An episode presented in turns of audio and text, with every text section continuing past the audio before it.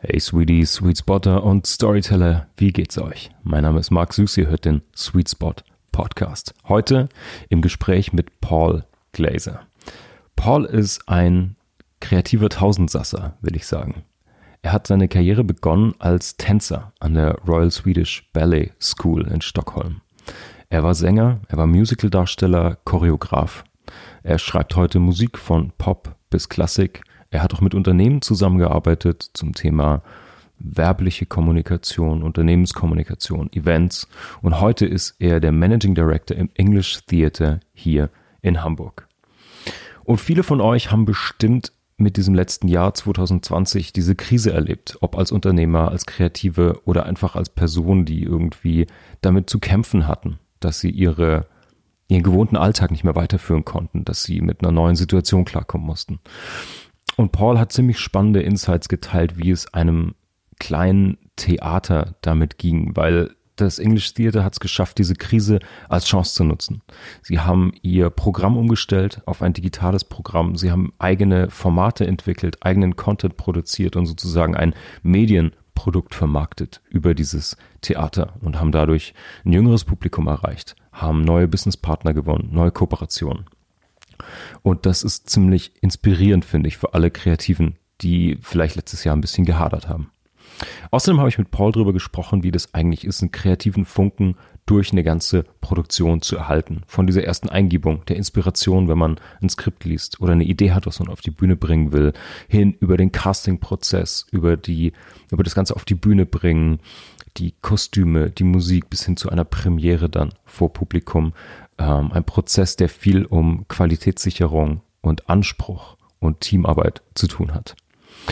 Und ich habe mit ihm darüber gesprochen, allgemein über diesen kreativen Prozess, wie dieser Rollenwechsel bei ihm eigentlich stattfindet. Von ich weiß genau, was ich möchte, ich muss jetzt Ja oder Nein sagen, ich möchte genau diese Vision, die nur ich habe, auch in die Tat umsetzen, hin zu, wann bin ich offen, wann bin ich offen für Inspiration, für andere Ideen, wann lasse ich mich inspirieren oder wie Paul das so schön sagt im Interview, dass man einer Idee nicht die Flügel stutzt.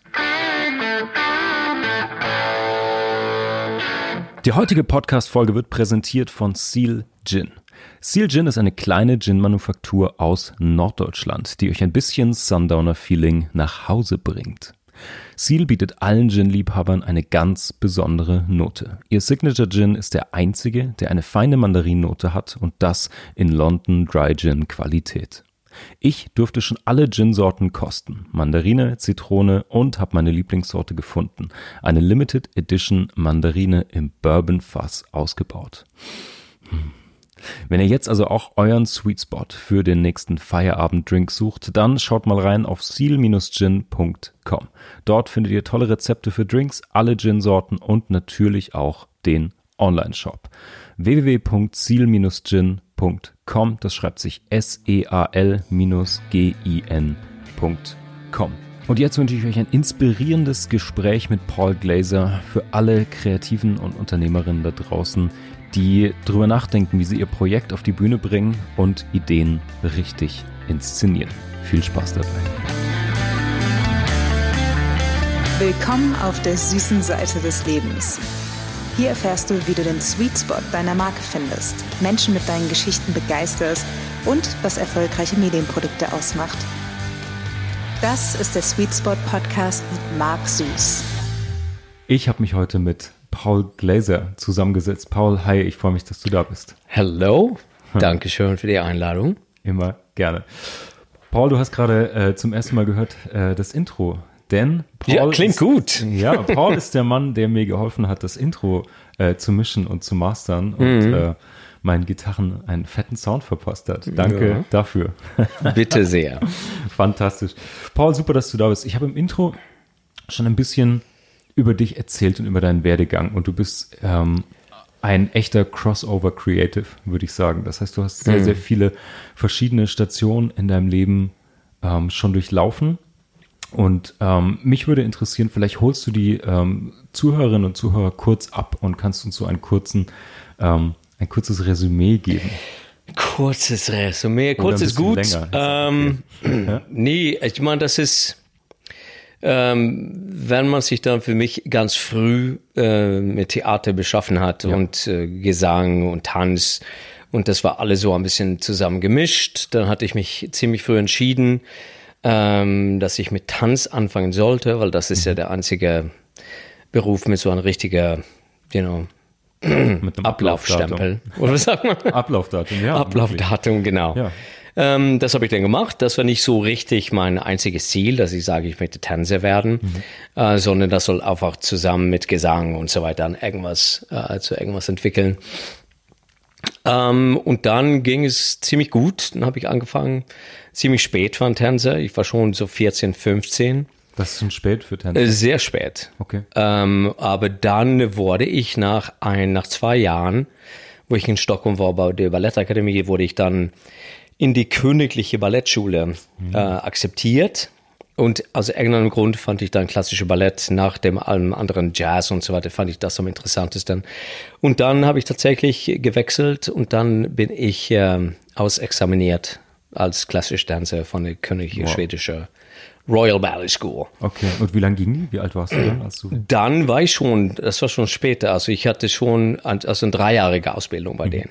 Äh, und für einen Tänzer, da fängst du normalerweise mit sechs, sieben an, das ist dann viel länger. Wow. Aber, und die waren dann zu Anfang und die 30 Jungs und da ist es ja so, dass du immer jedes halbes Jahr wirst du tatsächlich vor eine Prüfung gestellt, wo du rausfliegst oder nicht. Oh, wow. Und das ist so eine unfassbar harte Welt. Da Du stehst da mit 10, 11, 12, 13 oder die haben das damals gemacht und äh, jedes Jahr flogen dann Leute raus. Das heißt, du bist immer gute Kumpels in der Klasse, aber auch immer Konkurrenten. das heißt, wenn es dazu kommt, äh, dann fliegst du tatsächlich. Und ich bin dann reingekommen, weil ich glaube, ehrlich gesagt, dass die Quote für Modern Dance äh, sozusagen aufheben wollte. Und dann kam ich mehr rein auf, auf meine Fähigkeiten als Modern, was ich dann von der Ballettakademie dann mehr hatte.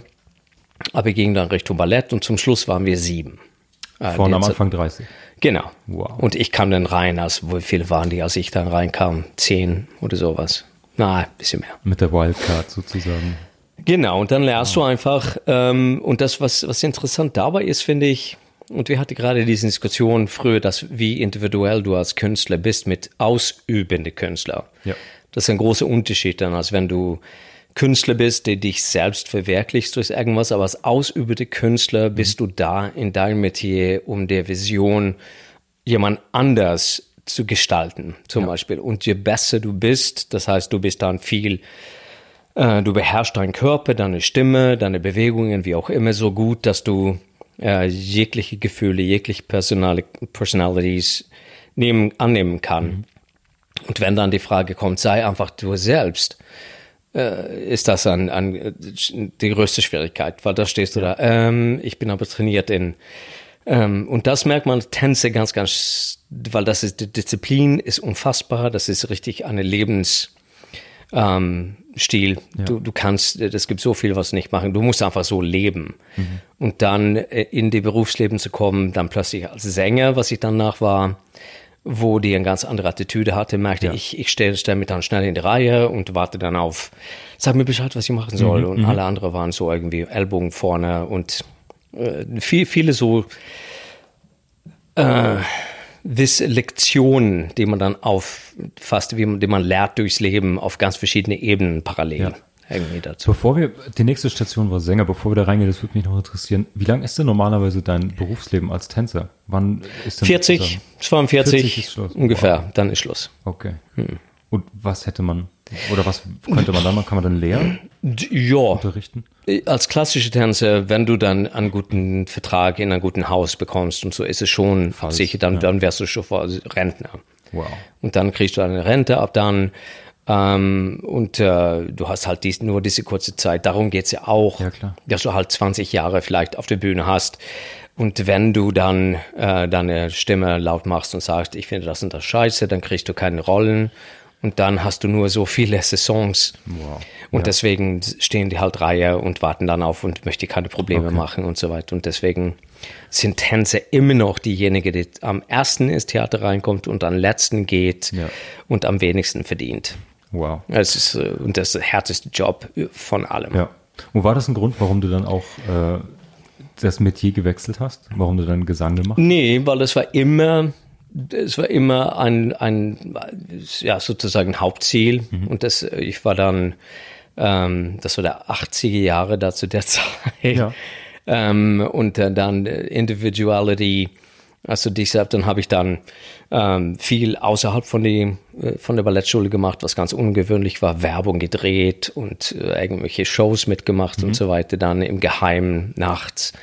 Ähm, und dann ging es halt in die Richtung, äh, weil äh, ich würde sagen, äh, entweder hat man halt ein Interesse und das ist ganz gut als klassisches Tänzer oder sowas, dass man nur sich darauf fokussiert. Ich war immer hatte immer verschiedene Interessen dabei und immer verschiedene Möglichkeiten und die wollte ich dann alle ausprobieren.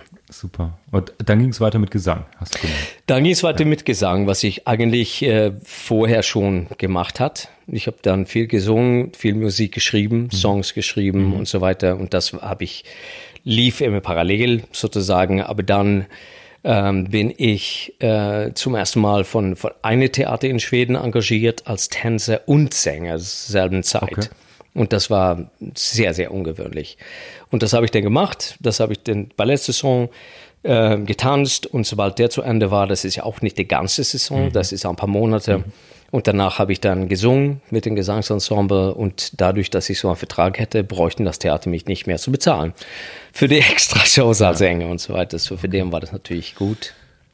Wow. Ja, okay. das ist cool. It was, it was, gute Erfahrung. Äh, aber es ging mit Gesang und dann bin ich Richtung Musical gerutscht, obwohl mhm. ich nie eine richtig Musical-Fan war. Okay. Und ehrlich gesagt, zu der Zeit gab es auch keine richtige, also die ganze große Produktion fing erst an, vor allem hier in, in uh, Central Europa, ja. Schweden, Deutschland. Ähm, aber das habe ich dann ganz lang gemacht, weil als Tänzer und Sänger und Schauspieler war das ganz natürlich, dann Richtung Musical zu gehen. Okay, wow. Okay, und das war so dein Eintritt in die Musical-Welt, also vom genau, Tanzen zu genau. Singen, das verbunden in Musicals. Und Schauspiel. Und Schauspiel, mhm. genau. Und äh, wie ging es dann weiter? Es geht ja noch, äh, es geht ja noch weiter. Ja, also Musik habe ich nie losgelassen, das ja. habe ich immer gemacht. Ich bin dann von der von die Königliche Schwedische Balletthochschule mit einem Stipendium ähm, habe ich bekommen, als so, das war ganz äh, ganz cool und ich war sehr geehrt und für das Stipendium habe ich mein erstes Studio gekauft. Nice. Eigentlich hätte ich dann in Europa rumfahren sollen und bei verschiedenen Balletthäusern zu tanzen ja. und so weiter. Das, dafür war es eigentlich gesehen, aber ich habe dafür meine erste, erste Studio gekauft. Cool.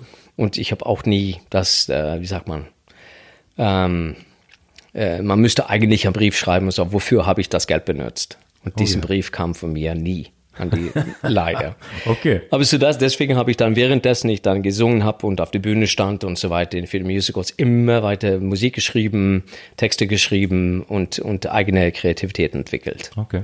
Hm. Und du bist ja heute, wenn wir jetzt mal in der Zeit vorausspringen, du bist ja irgendwann selbst von der Bühne, von dem Performen selbst runter, eher ins in der Richtung Directing. Also mhm. heute machst du Regie, hm. ähm, du schreibst viel. Wann kam dieser Wechsel? Oder war der auch bewusst oder war das auch, ist das einfach passiert, dass du irgendwann hinter in die Strategie, in die Planung, in, der, in das Directing reingegangen bist? Nee, da, ich glaube, hat sich alles einfach so gegeben. Ja. Und für mich war das dann, als ich die Entscheidung getroffen hat oder traf, dass ich nicht mehr auf der Bühne sein wollte, war das auch so, ähm, hatte ich, ich bin, muss ich vorstellen, 30 Jahre auf der Bühne mhm. gewesen. Da war das auch so kein Reiz mehr. Das war okay. auch keine Rollen, wo ich gesagt habe, das will ich unbedingt spielen. Und dadurch, dass nicht nur das war in meinem Leben, was ich gesagt habe, das ist mir so wichtig, das will ich mein Leben lang machen, ähm, war es ganz natürlich, andere, andere Sachen zu äh, erforschen. Und vor allem Regie dann, weil du lernst ja auch sehr viel auf der Bühne so lang und viel zu stehen, was funktioniert, wie, wie ist das mhm. zusammengesetzt, was spielt Licht für eine Rolle, was spielt. Und das wurde halt zu größeren Interessen und hat mich dann in die Richtung gezogen. Ja. Und heute bist du am englischen Theater hier in Hamburg. Genau, genau. Aber das war auch nicht selbstverständlich. Und ja. das, das, was ich finde, dass, dass wir allgemein, würde ich sagen, dass man nicht aufmerksam ist, äh, ist auf die äh, Talente und die Leute um sich herum. Das gibt in Deutschland, es gibt überall so viele talentierte äh, Menschen, die irgendwie sich, wir haben kurz vorhin auch gesprochen über sich selbst zu vermarkten. Das ist irgendwas, was man als Künstler dann zumindest zu meiner Zeit nie gelernt hat, ja. sondern das ging nur darum, dass du der beste Tänzer, der beste Sänger und so weiter werden sollte. Was du dann, wie du dich vermarktest dann hinterher oder dann sozusagen dich als Business betreut, war dann nie, nie da. Und das habe ich dann ziemlich, äh, da muss, muss man dann irgendwie lernen. Und ich meine dann, dass du halt viele Leute haben, die, die bei sich sitzen im Studios oder Probestudios oder kleinere Gruppen, mhm. die, die richtig fantastische Ideen haben, aber die nie eine Chance hatten, nach vorne zu gehen. Ja. So meine English Theater Career fing damit an, dass ich eine Kollegin hatte, die da um, arbeitete und die hat mich dann mehr oder weniger reingeschleucht mhm. und gesagt, nein, ja, wenn ihr das bräucht, und zu Anfang war das dann Choreografie oder, mhm. oder Fight Choreografie. Ich meine, wenn da irgendein Stück war, wo die sich, und habe ich gesagt, ja klar. Und dann habe ich das Mega. entwickelt für dem und dann Musik. Twelfth Night habe ich dann eine ganze Score geschrieben ja. und das war so in die Funktion, also Dienstleister, verschiedene Ebenen und so weiter, verschiedene Richtungen gemacht. Ähm, und dann habe ich die Frage bekommen, ob ich nicht einsteigen möchte als Associate Director. Dann habe ich meine erste äh, große Regie sozusagen gemacht. Okay, mega, mega spannend. Und jetzt heute als äh, Regisseur kannst du ja all diese, diese Sachen vereinen. Genau. Und deswegen wäre meine Frage. Was ist deine Story?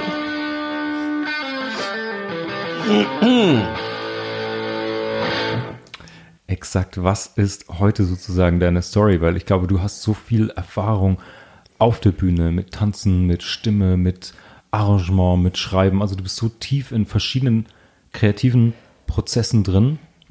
Und die Frage ist, jetzt kannst du die heute wahrscheinlich ziemlich gut vereinen als Regisseur und, und Songwriter. Hm, ja, das wäre eigentlich meine Frage für alle da draußen, die zuhören und die aus verschiedenen Branchen Erfahrung gesammelt haben vielleicht. Ähm, wie wie gehst du heute mit deinem Erfahrungsschatz um? Sagst du, das bringt dir was? Ist es manchmal auch schwierig, wenn du lange selber auf der Bühne standest? Steht dir das manchmal eher im Weg oder macht es das viel leichter zu directen heute? Äh, mich würde so ein bisschen interessieren, wie dir diese viele Erfahrung in den verschiedenen Bereichen, in den einzelnen Kreativen heute, ja, wie du heute damit umgehst. Ähm, ich äh, kann einfach sagen, es, äh, natürlich, natürlich habe ich da einen wahnsinnigen Vorteil, wenn ich, vor allem wenn ich ein Musical inszeniere oder sowas, weil ich Tanz kenne, ich kenne ja. Gesang.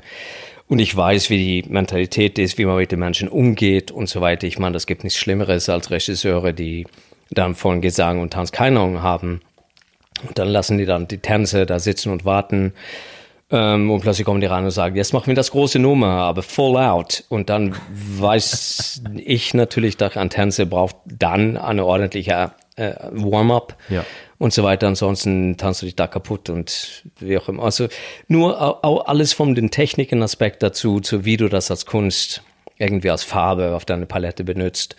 Und das hat alles mit, so wie Kreativität funktioniert. Man hat eine Vision, man hat ein Gefühl für irgendwas und da, da mache ich im Grunde genommen ähm, bin ich wie ein offener Fass. Ich fange an, mich mit einem Stück auseinanderzusetzen. Und wenn Musik reinkommt, wenn Tanz reinkommt, wenn was anderes, dann kommt es einfach dazu mhm. und wird mhm. ein großes Bild. Ähm, und, äh, und auch Sachen auszuprobieren. Deswegen ist eine ja. Probeperiode auch da, dass man sagt, lass uns so gucken. Und hinterher sagt man vielleicht, nö, war dann doch nicht so gut, dann machen wir ohne. Aber es ist das Spielerische dabei. Spiele, sp wie sagt man das? Spielerische. Ja. Muss immer da sein. Ja. Und dann mehr, mit mehr Farben auf die Palette kommt natürlich viel mehr dazu. Und dann weiß ich auch, wie ich das umsetzen äh, soll, ja. wenn, es, wenn wir dann Ja sagen, wir machen das. Ähm, aber es ist äh, einfach äh, ein Flow. Okay, ein Flow. ja, das stelle ich mir vor, weil du hast es gerade schon gesagt, Ja oder Nein sagen. Das wäre meine nächste Frage. Sagst du heute mit der ganzen, mit der ganzen Erfahrung, die du hast, aus diesen jahrzehntelangen Bereichen, verschiedenen Creative Industries, Sagst du öfter Ja oder öfter Nein? Ähm, viel öfter Ja, glaube ich. Ich bin viel. Ähm, es kommt, es kommt drauf an. Es kommt, wenn ich, wenn ich mit anderen, zum Beispiel, wenn ich ein Schauspiel inszeniere, ähm, fange ich, das ist immer eine, eine leere Blatt Papier mhm. irgendwie, obwohl eine Vorstellung da ist, ähm, wie ich mir das vorgestellt habe, wenn ich das durchgelesen habe. Aber die Schauspieler habe ich ja den Glück, eine ordentliche Casting-Prozess zu machen. Ja.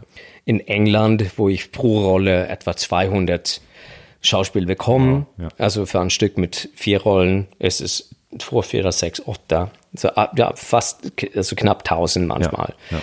Wahnsinn. Und dann habe ich, Entschuldigung, dann habe ich natürlich die Möglichkeit, ähm, die Schauspieler auszusuchen, die am nächsten kommt, was ich mich so vorstelle. Ja.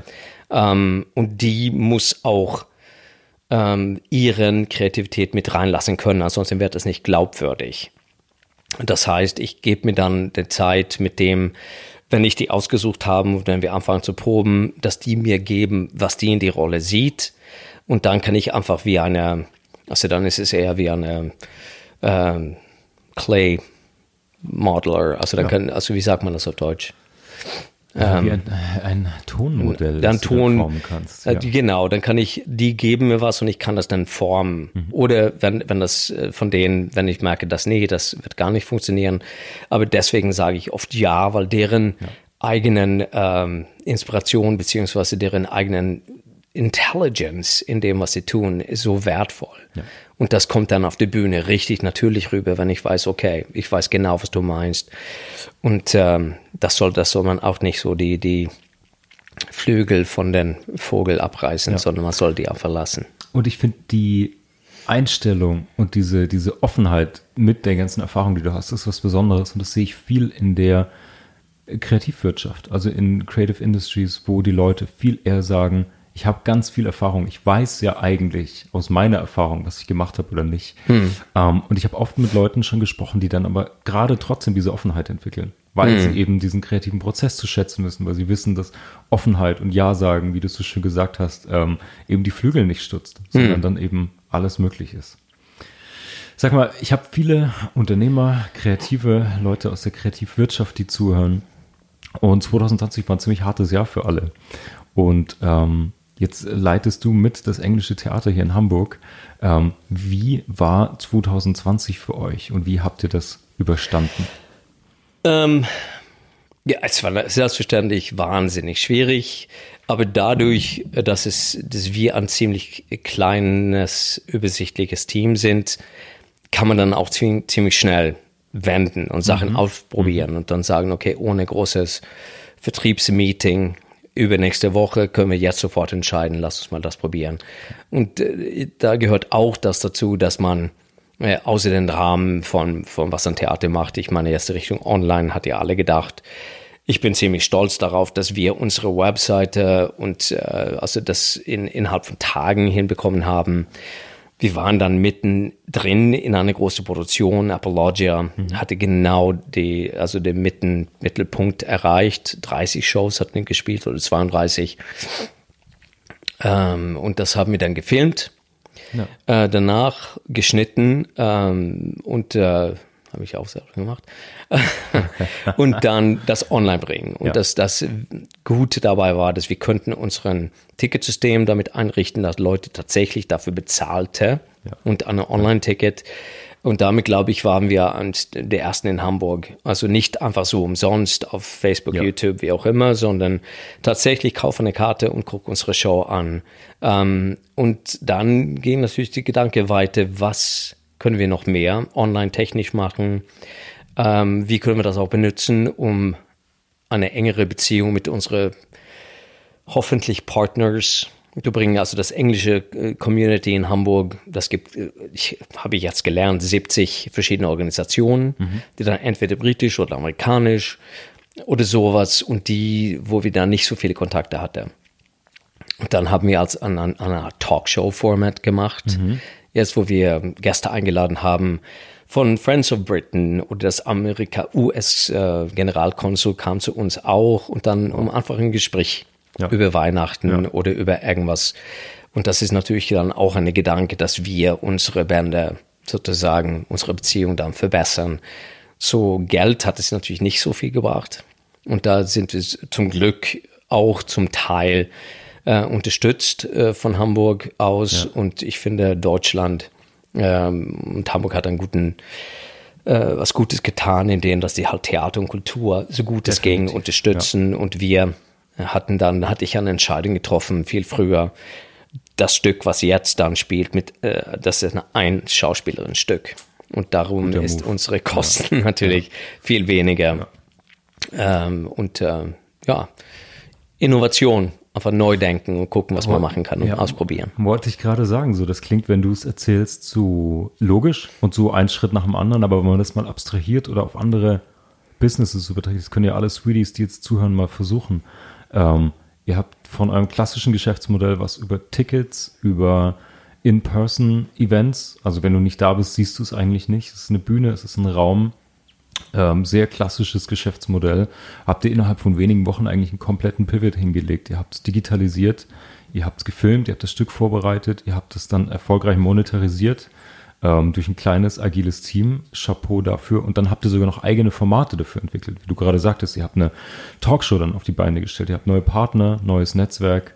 Also ich finde es einen irrsinnig inspirierenden Umgang, ähm, wo man Chancen in dieser äh, Krise erkennt. Und das fand ich sehr, ja, das finde ich einfach total inspirierend für alle Unternehmerinnen, Unternehmer, die zuhören, dass man sagt, okay, fuck it, jetzt erst recht, so Krise hin oder her, ähm, an morgen gedacht, so klar, du sagst, ihr habt Förderung bekommen und es war jetzt nicht das umsatzstärkste Saison, aber ihr habt neue Förderer, neue Partner, ihr habt einen anderen Outreach digital ähm, und ich glaube, das wird sich bezahlt machen und es hat es ja schon, weil ihr habt für das Stück, das du besprochen hast, Apologia, auch einen Award bekommen, richtig? Ja, genau, genau, ein, ein sozusagen Innovations Award für, für die, also, was sagt man, neue Wege zu finden mhm. oder digitale Wege ja. und so weiter. Ja. Aber ich glaube, dass es Mark, es ist auch, wenn du, ähm, also in, in mein, mein Leben auf der Bühne und so weiter, ist es ja auch wahnsinnig viele Situationen gewesen, wo man, wo einfach Sachen falsch gehen. Ja. Und wo du ganz schnell vor laufende Kameras wollte ich gerade sagen, also von offenes Publikum schnell, schnell, schnell eine Lösung finden, damit die nichts ja. merken und so weiter. Und das ist einfach, eine, eine, kriegt so eine Gewohnheit auch drin, Sachen zu retten. Und ja. dann springt einfach sowas ein. Das, das, okay. ich, das würde nie heißen, jetzt geben wir auch und legen uns auf den Rücken, sondern und tun so, als wären wir tot, sondern sofort, wie ja. können wir das jetzt, was können wir jetzt machen? Die, äh, ja, das Publikum kommt, also der Termin steht sozusagen. Mhm. Mhm. Ich glaube, ihr habt das im, ihr habt das ja wirklich im Theater im wahrsten Sinne. Da sitzen dann physisch ein paar hundert Leute irgendwie im Publikum und gucken dich an.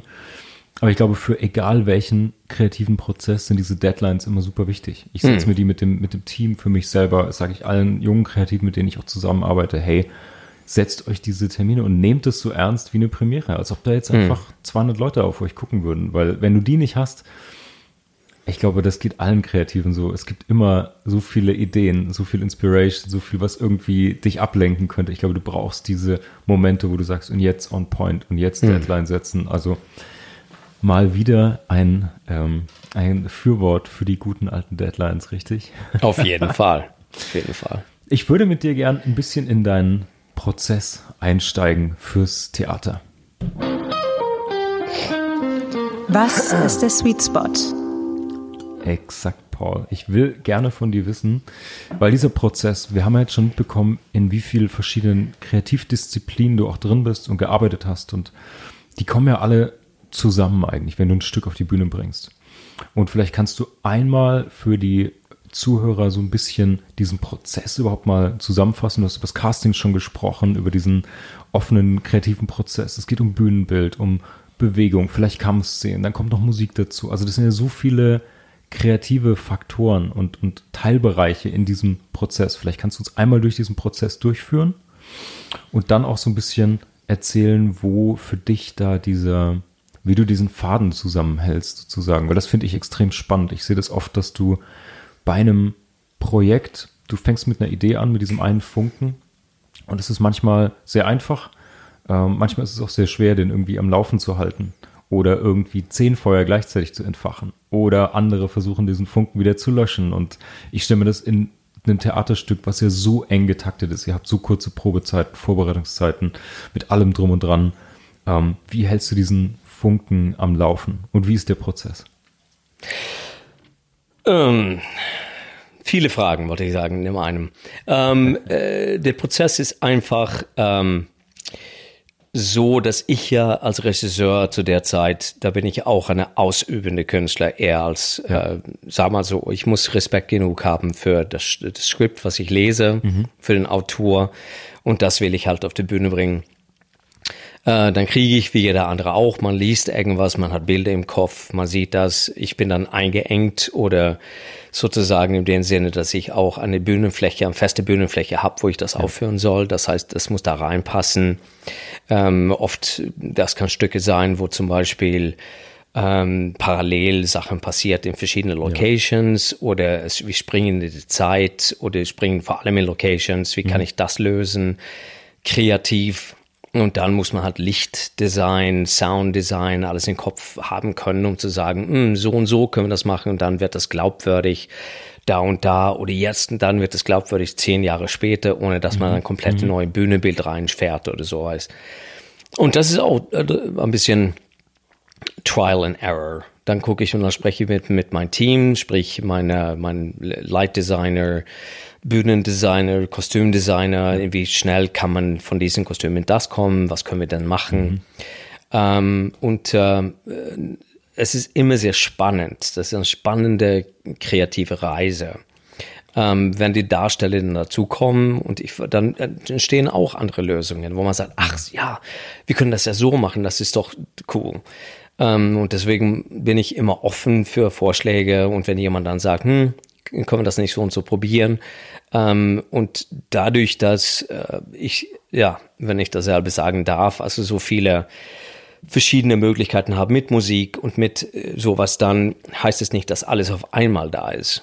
Sondern das heißt, man kommt in eine Situation, wo man eine Lösung braucht, das zum Beispiel wie ein Stück wie Dorian Gray, mhm.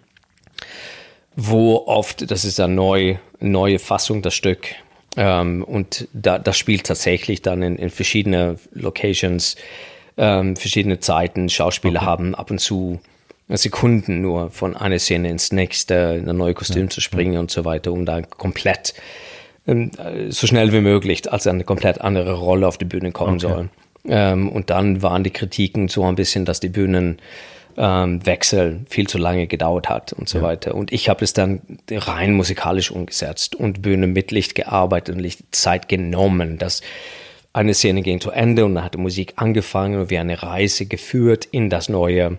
Ja. Äh, und das hat dann super funktioniert. Aber das war auch äh, hat sich auch der Not so entwickelt. Ja. Und das war auch, das hat Spaß gemacht, eine Lösung so zu finden. Ähm, aber wie gesagt, alles kommt nach dem anderen und mit einem klaren Kopf irgendwie stellt man sich die verschiedenen Probleme gegenüber und äh, muss einfach zwingend Lösungen finden. Ja.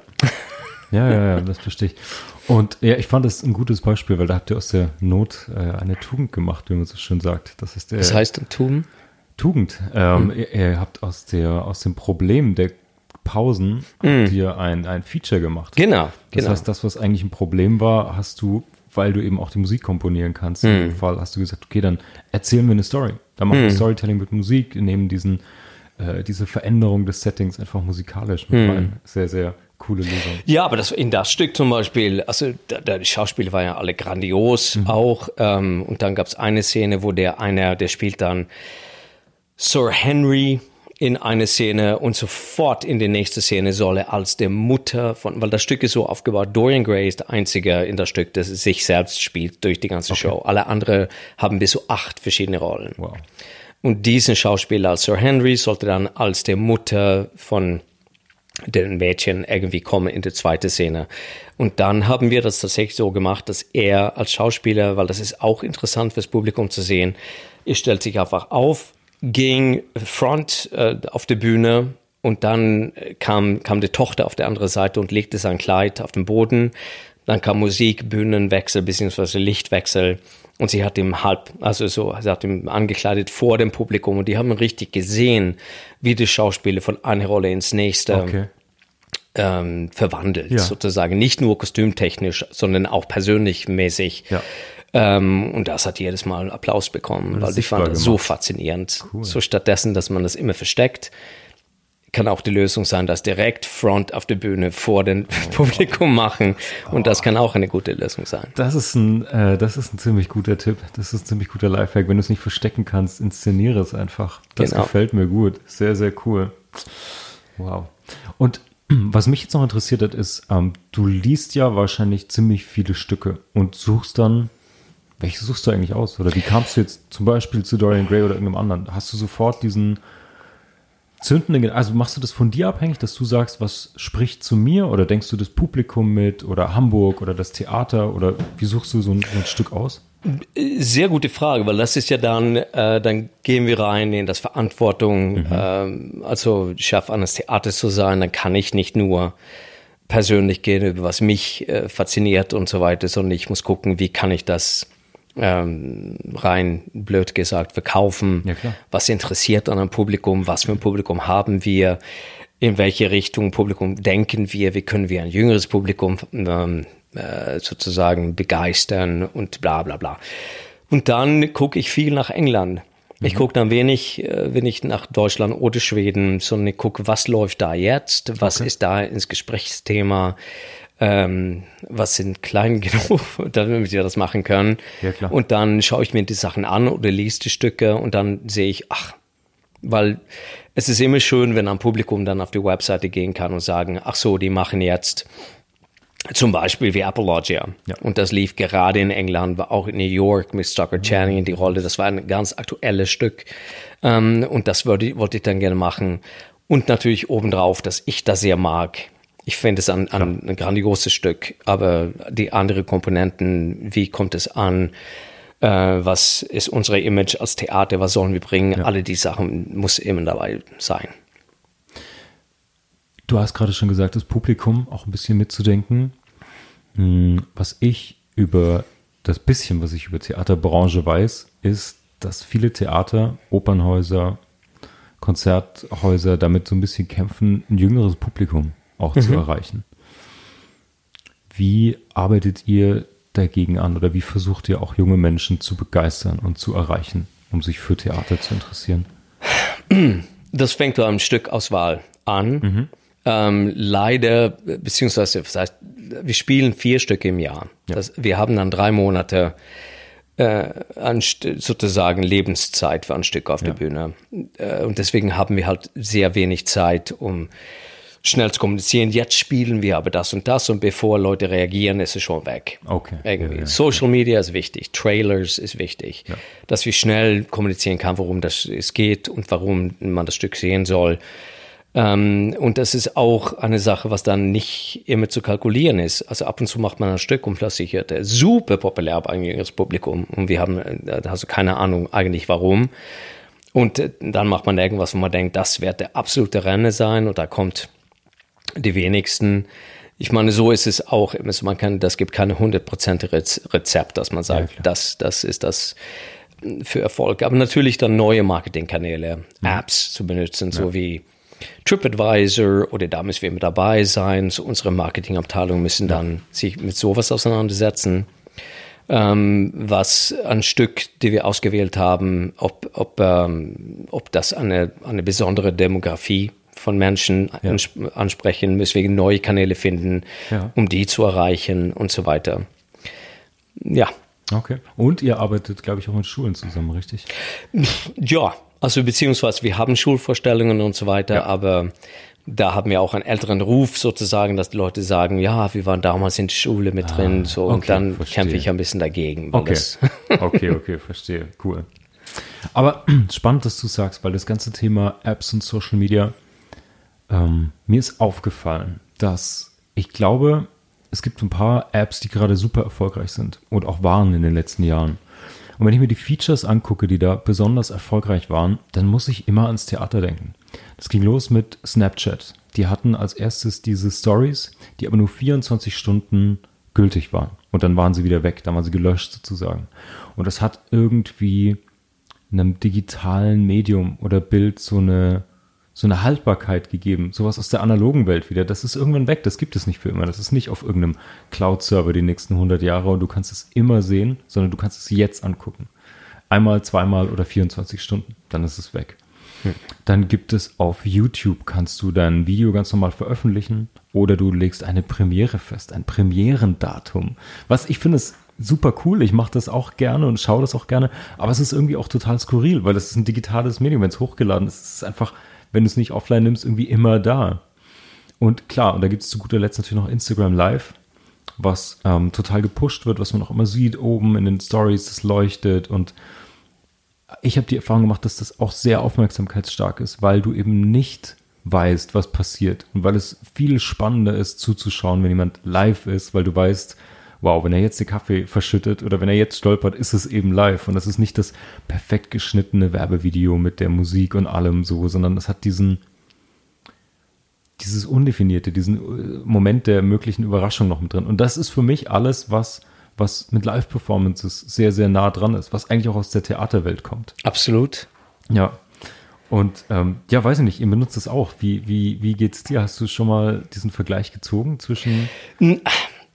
Ich würde einfach sagen, dass, dass es dann eher die Social Medias und so weiter, also dem Bedürfnis von Menschen Richtung Theater, was Theater ja. ist und immer war. Das ist ja immer dieses, man guckt eine Live-Performance, da kann ja auch alles passieren. Ähm, und es ist dieses Moment, wo man tatsächlich was sieht, was passiert vor den Augen. Ähm, und dann kommt immer so die Frage, wo Leute sagen, eine Livestream und so weiter kann ja nie dasselbe sein wie eine. Ja. Und es ist, natürlich ist es so. Aber diese Maßnahme dann, was du jetzt alle erwähnt hast, ja. ähm, ist ja ein Versuch von Social Media und digitale Welt, sich an richtiges Theater anzunähern und ja. diese Verknüpfung zum Publikum, diese Risikoelemente mit einzubauen und so weiter. Ja. Aber man kann ja auch direkt ins Theater gehen, wenn man sowas haben möchte. Könnte man, oder? oder sich auf äh, eurer Webseite, die ich in den Shownotes verlinke, ein Theaterstück ja, online anschauen. Sehr gerne. Das geht auch. Ja. Mhm. Kannst du uns erzählen, was angesagt ist? Wir haben jetzt Anfang 2021. Ähm, was wird gespielt im englischen Theater? Was kommt noch auf uns zu? Wir, wir verlängern jetzt Shirley Valentine, weil wir haben mhm. das geprobt mit einer fantastischen Darstellerin, Helen Shields, ähm, und dürfte das nie öffnen. Also wir dürften keine Premiere haben. Ja, ja. Wir hätten Premiere im 12. November haben sollen und das hätte dann bis Ende Januar spielen sollen. Und dann käme ein anderes Stück, Outside Mullingar und dann 39 Steps. Und die zwei Produktionen haben wir einfach verschoben auf nächste Saison. Ja. Das heißt, wir werden Shirley Valentine spielen bis, bis Sommer. Cool. So das, äh, und dann natürlich dann für die nächste, nächste Saison haben wir auch ein paar spannende Sachen und wir haben uns dafür entschieden, ähm, ein bisschen, ein bisschen ähm, auf diesen, ja, was soll man sagen? Es gibt viele Stücke, die, die wahnsinnig aktuell sind und ähm, ja, leicht provokant und so weiter, was ich auch liebe im Theater, dass es dann Fragen stellen kann und so weiter. Aber wir haben uns dann entschieden, dafür eine, eine ganz milde Saison zu machen. Ja. Weil es ist ja so, bei Depression und so weiter möchten Leute halt eher Unterhaltung haben. Ja. Und wenn uns, es uns gut geht, dann kann man sich gerne in solche Sachen reinsetzen, wo man dann äh, you know, ein bisschen Empörung bringt oder wie auch immer. Aber unsere nächste Saison ist dann ganz ähm, Comedy-lastig und wird cool. ein ganz netter, also so Unterhaltungssaison.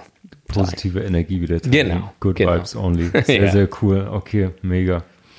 Ja, wir sind gespannt ähm, in den Shownotes. Ihr findet, wie gesagt, die Seite des English Theaters. Da könnt ihr auch sehen, was passiert und euch mal ein Ticket ergattern. Paul, nach deiner, ähm, du, du, wie viele Jahre bist du jetzt im Business? Über 20 Jahre, ne? No, no, no. Über, über 30 Jahre. Wow, okay. Ja. Ähm, was würdest du, gibt es einen Ratschlag, den du für kreative junge Leute irgendwie hast? Ich meine, du hast so viel Erfahrung in so vielen Feldern ähm, und hast aus der Erfahrung bestimmt viel gelernt. Was würdest du jemandem mitgeben, der heute relativ jung ist und in einem kreativen Job durchstartet? Mein Tipp ist, ähm, wenn ich einen nur sagen soll, dass man schnell sich mit seiner eigenen Energie auseinandersetzen muss. Was, äh, was, äh, what's fun? Mhm. Also wie findest du äh, dann, dann Lust und geht damit ganz vorsichtig um, weil, weil diesen Euphorie zu, zu haben, wenn man irgendwas macht, ist einfach der, der, äh, den Gewürz, der das zu, zu Magie macht. Und äh, also nichts, nicht zu, das klingt blöd für mich zu sagen, zu dünn streichen. Ähm, mhm. Das meine ich auch nicht so. Natürlich kann man dann viele verschiedene Sachen zusammen machen. Aber dann merkt man auch, dass man, dass man langsam mit weniger Energie an Projekte reingeht. Und okay. das ist nicht gut, sondern dann eher finden, was ähm, inspiriert dich, was macht dich richtig. Und wenn man das weiß und das dann immer wieder wie eine, wie eine Light Switch anschalten kann, dann wird oft alles, was man macht, gut. das finde ich einen guten Ratschlag, weil der so, der ist auf positive Art so unvernünftig. So folge hm. dem, was Spaß macht. Ja, folge Genau, das muss, das muss Spaß machen. Ja, und das ist aber, finde ich, ein extrem wichtiger ähm, Ratschlag. Ich habe viele, ich habe mit vielen Kreativen schon gesprochen, die ein paar Jahre in Jobs gefangen waren, teilweise immer noch sind, wo sie sagen, ja, ich muss so abwägen zwischen, ja, ich habe kreative Talente, ich tue etwas, wo ich so ein bisschen was einbringen kann, aber es ist nicht dein Passionsprojekt, es ist nicht deine Leidenschaft, es ist hm. nicht dein, deine große äh, Vision irgendwie. Hm. Ähm, und ich glaube dann, wie du schon richtig sagst, ich erlebe auch immer, dass wenn jemand sagt, fuck it, ich gehe für den Spaß, ich gehe das, wo mich meine Inspiration hinführt, dann hast du andere Ressourcen plötzlich zur Verfügung. Ne? Dann, hm. dann zieht es sich dahin. Auf jeden Fall. Ich meine, ich habe auch viele Produktionen gemacht. Ähm, also nicht alle, aber viele Produktionen, wo ich äh, Zeit hatte und mich hinsetzen und richtig, ja, ich habe ja noch ein paar Wochen ja. und das dann irgendwann gemacht, so halb lau. Ähm, und so zwei Tage vor Deadline habe ich das nochmal angehört und gesagt, nee, nee, das ist es nicht, weggeschmissen. Und in ja. diesem Stress komplett von vorne neu gemacht. Und das war viel besser als anderes, was ich ja vorher gemacht habe. Und das, das ist, ich glaube, das gibt auch, das ist, für mich funktioniert das. Deadlines ist super wichtig ja. und kurze Zeit ist super wichtig. Ähm, und dann öffnet man sich auch und fliegt so ein bisschen ähm, Autopilot technisch und dann kommen auch, dann übertrifft man sich selbst und das ist eines der wunderbarsten Gefühle, wenn man dann einen Schritt zurück geht und guckt das an und sagt, I can't believe I did that. Ja. Weil es ist einfach, die Inspiration hat den ganzen Magic mit reingebracht. Sehr, sehr cool. Sehr schön gesagt. Ähm, weißt du, wo dich deine Inspiration und der Spaß vielleicht als nächstes hinträgt? Was steht bei dir gerade an an Projekten noch? Ja, und zwar musikalische Projekte, mhm. neues Single, mache ich äh, neue Video für einen Künstler. Und dann freue ich mich auf die, äh, obwohl ich die erste Schauspielerin für Shirley Valentine, die kann natürlich, äh, kann leider nicht äh, spielen nach März, ja. weil sie andere Projekte hat. Und dann kommt meine, ja, das klingt blöd, aber ich wollte Second Choice, also mhm. the, Runner-Up, habe ich ja. jetzt, fliege ich rüber und dann muss ich das neu inszenieren mit ihr. Ja. Und dann, oder mit sie, sagt man vielleicht. Ne, mit ihr. ihr. Ja, genau. Perfekt. Und dann geht es für mich nicht darum, eine Shirley Valentine zu machen, genauso wie Helen, sondern das muss ich auf ihr bauen ja. und das wird an, dann fange ich halt von vorne an mit ihr sozusagen. Und das ist jetzt im Februar für Premiere, hoffentlich im März. Ja. Und das sind die zwei Sachen, die jetzt direkt vorsteht. Sehr, sehr cool. Sag mal, ich habe eine Frage, fällt mir gerade noch ein. Du hast vorhin gemeint, wenn du Schauspielerinnen und Schauspieler castest für ein neues Stück, dann siehst du manchmal in wenigen Tagen bis zu 1000 Schauspieler mhm. für ein Stück. Nee, das stimmt nicht richtig. Ich gucke erstmal an, weil die, die erste äh, Antragen, dann da schicken ja ein Video dazu. Also ich okay. gehe auf die Seite und schaue Videos und von den Videos wähle okay. ich dann diejenige, die ich dann sehen will. Und die, dann äh, wird das ungefähr zehn bis zwölf pro Schauspiele Rolle. pro Rolle, die okay. ich dann tatsächlich sehe. Ah, okay, tatsächlich. Aber du hast trotzdem im ersten Schritt schaust du bis zu 1000 Videos und genau. siehst dann später nochmal die Leute live. Hm. Und ich glaube, das ist was, was wir jedem und jeder, die zuhört, ist in irgendeiner Form mit Kollegen, mit, äh, wenn man selbst Unternehmer ist, wenn man kreativ ist, mit Partnern oder Mitarbeitern. Ähm, und ich kenne die Erfahrung selbst, wie schwer es ist, ähm, Mitarbeitende zu finden und auch richtig zu casten. Hm. Wie managst du das? Wie schaffst du es, so viel oder Klarheit zu bekommen bei so vielen Personen? Wie viel weißt du auch vorher schon, wie genau die Rolle sein muss? Achtest du, hast du ein Idealbild, wo die reinpassen müssen? Oder bist du ganz offen, wer dich inspiriert? Wie handelst du diese Menge an Personen? Nein, jetzt gehst du in eine Richtung, wo ich zuvor gesagt habe, dass ich Regisseur ausübende Künstler bist. Ja. Sobald ich ähm, den Buch gerecht ist und respektvoll behandelt und das Material behandle ich mein eigenes Bild genauso respektlos mhm. und dann äh, bin ich sehr, dann entscheide ich. Und da habe ich einen Blick für, wie die Rollen sein sollen. Ja. Und oft ist es so, dass die natürlich in, im Stücken, zum Beispiel das Stück Death Knell, was sie gemacht haben, sehr schwierig zu casten, weil ähm, äh, das Verhältnis zwischen den Charakteren verändert sich die mhm. ganze Zeit durch die Show. Ja. Also das ist ein Paar, du denkst, dass die Frau eine, eine ganz, äh, äh, wie sagt man, unterdrückte Alkoholikerin ist mhm. und so weiter und der Mann ist ja machtvoll.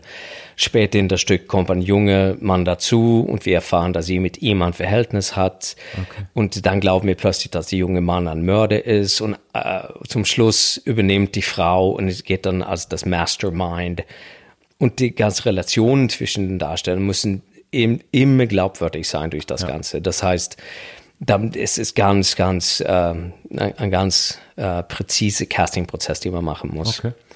Aber äh, so da lasse ich mich gar nicht inspirieren. Dann geht es okay. einfach darum, ob die, ob die die Rolle ähm, gestalten können, was ich suche. Und das ja. sehe ich auch in Sekunden. Ja, klar. Und deswegen ist es so wichtig, deswegen sage ich alle Schauspieler auch, dass die müssen auf ihre Promotion-Material achten. Und das gilt ja für alle. Dass mhm. man denkt oft nicht dran, dass ähm, ja, klar, ich brauche ein neues Foto von mir vielleicht, ich brauche den Text auf unserer Webseite neu zu schreiben, aber es ist wichtiger, als man denkt, weil das ist die erste Visitenkarte, was die Leute sehen ja. und da kann man einfach nicht sparen. Das sage ich nicht, weil ich immer der Beste darin bin mit mir selber, aber es ist einfach so. Dein, dein, Job ja. ist ja genau das, das, das Learning von dir dann. Genau, ja. so wenn du jemanden neu anstellen möchtest, musst du eine klare äh, Idee über wer der Person sein Exakt. soll. In diesem Fall, die und die Sachen müssen die können und so weiter. Und das muss ganz klar äh, kommuniziert ja. werden und dann guckst du, äh, wer da sucht, äh, sozusagen. Und äh, du musst klar sein und die Leute, die suchen, müssen einfach das, das auch erfüllen. Ja. That sounded really stupid ähm, so übersetzt auf, ähm, nee, nee, ich, auf andere Branchen.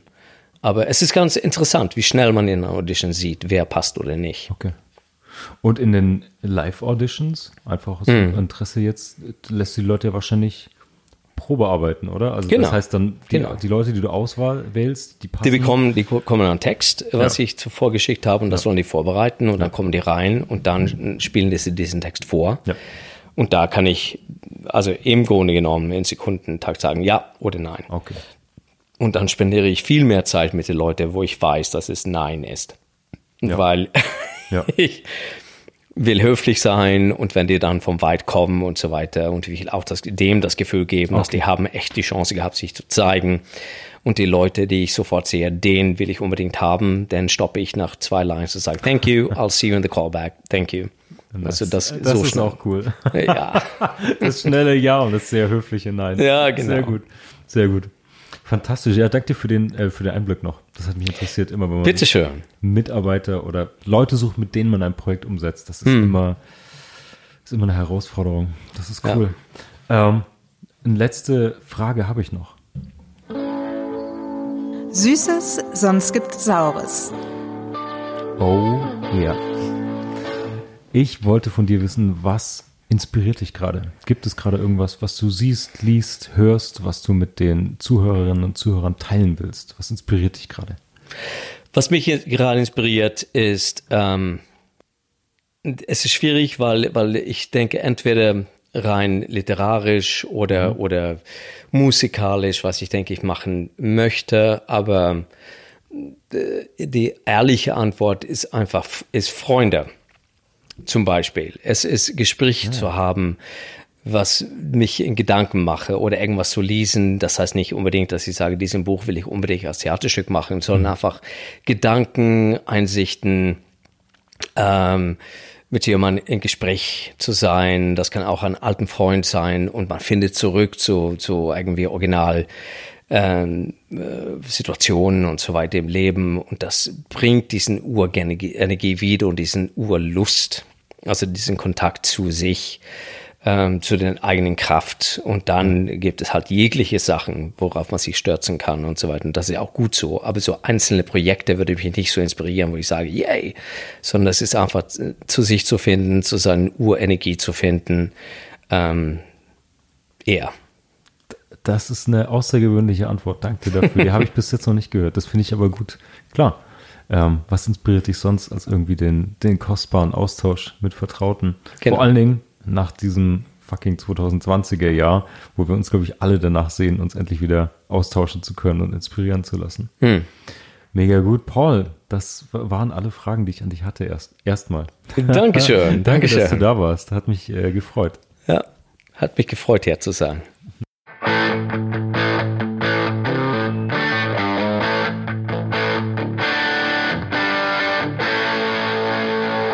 Sweeties, das war das Gespräch mit Paul Glaser. Es hat mir sehr, sehr viel Spaß gemacht.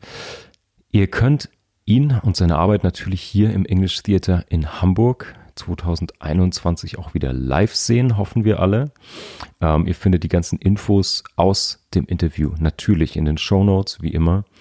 Und wenn ihr euch jetzt fragt, hm, wie kann ich eigentlich digital stärker mich aufstellen? Welche Inhalte kann ich produzieren? Welche Geschichten kann ich erzählen? Und kann ich vielleicht selbst auch ein Medienprodukt entwickeln und vermarkten? Dann schaut vorbei auf der Webseite sweetspot-studio.com. Da erzähle ich euch ein bisschen, wie man sowas machen kann, zeige euch, mit welchen Workshops wir zum Ergebnis kommen und freue mich natürlich, euch auch dabei zu helfen und euch zu beraten.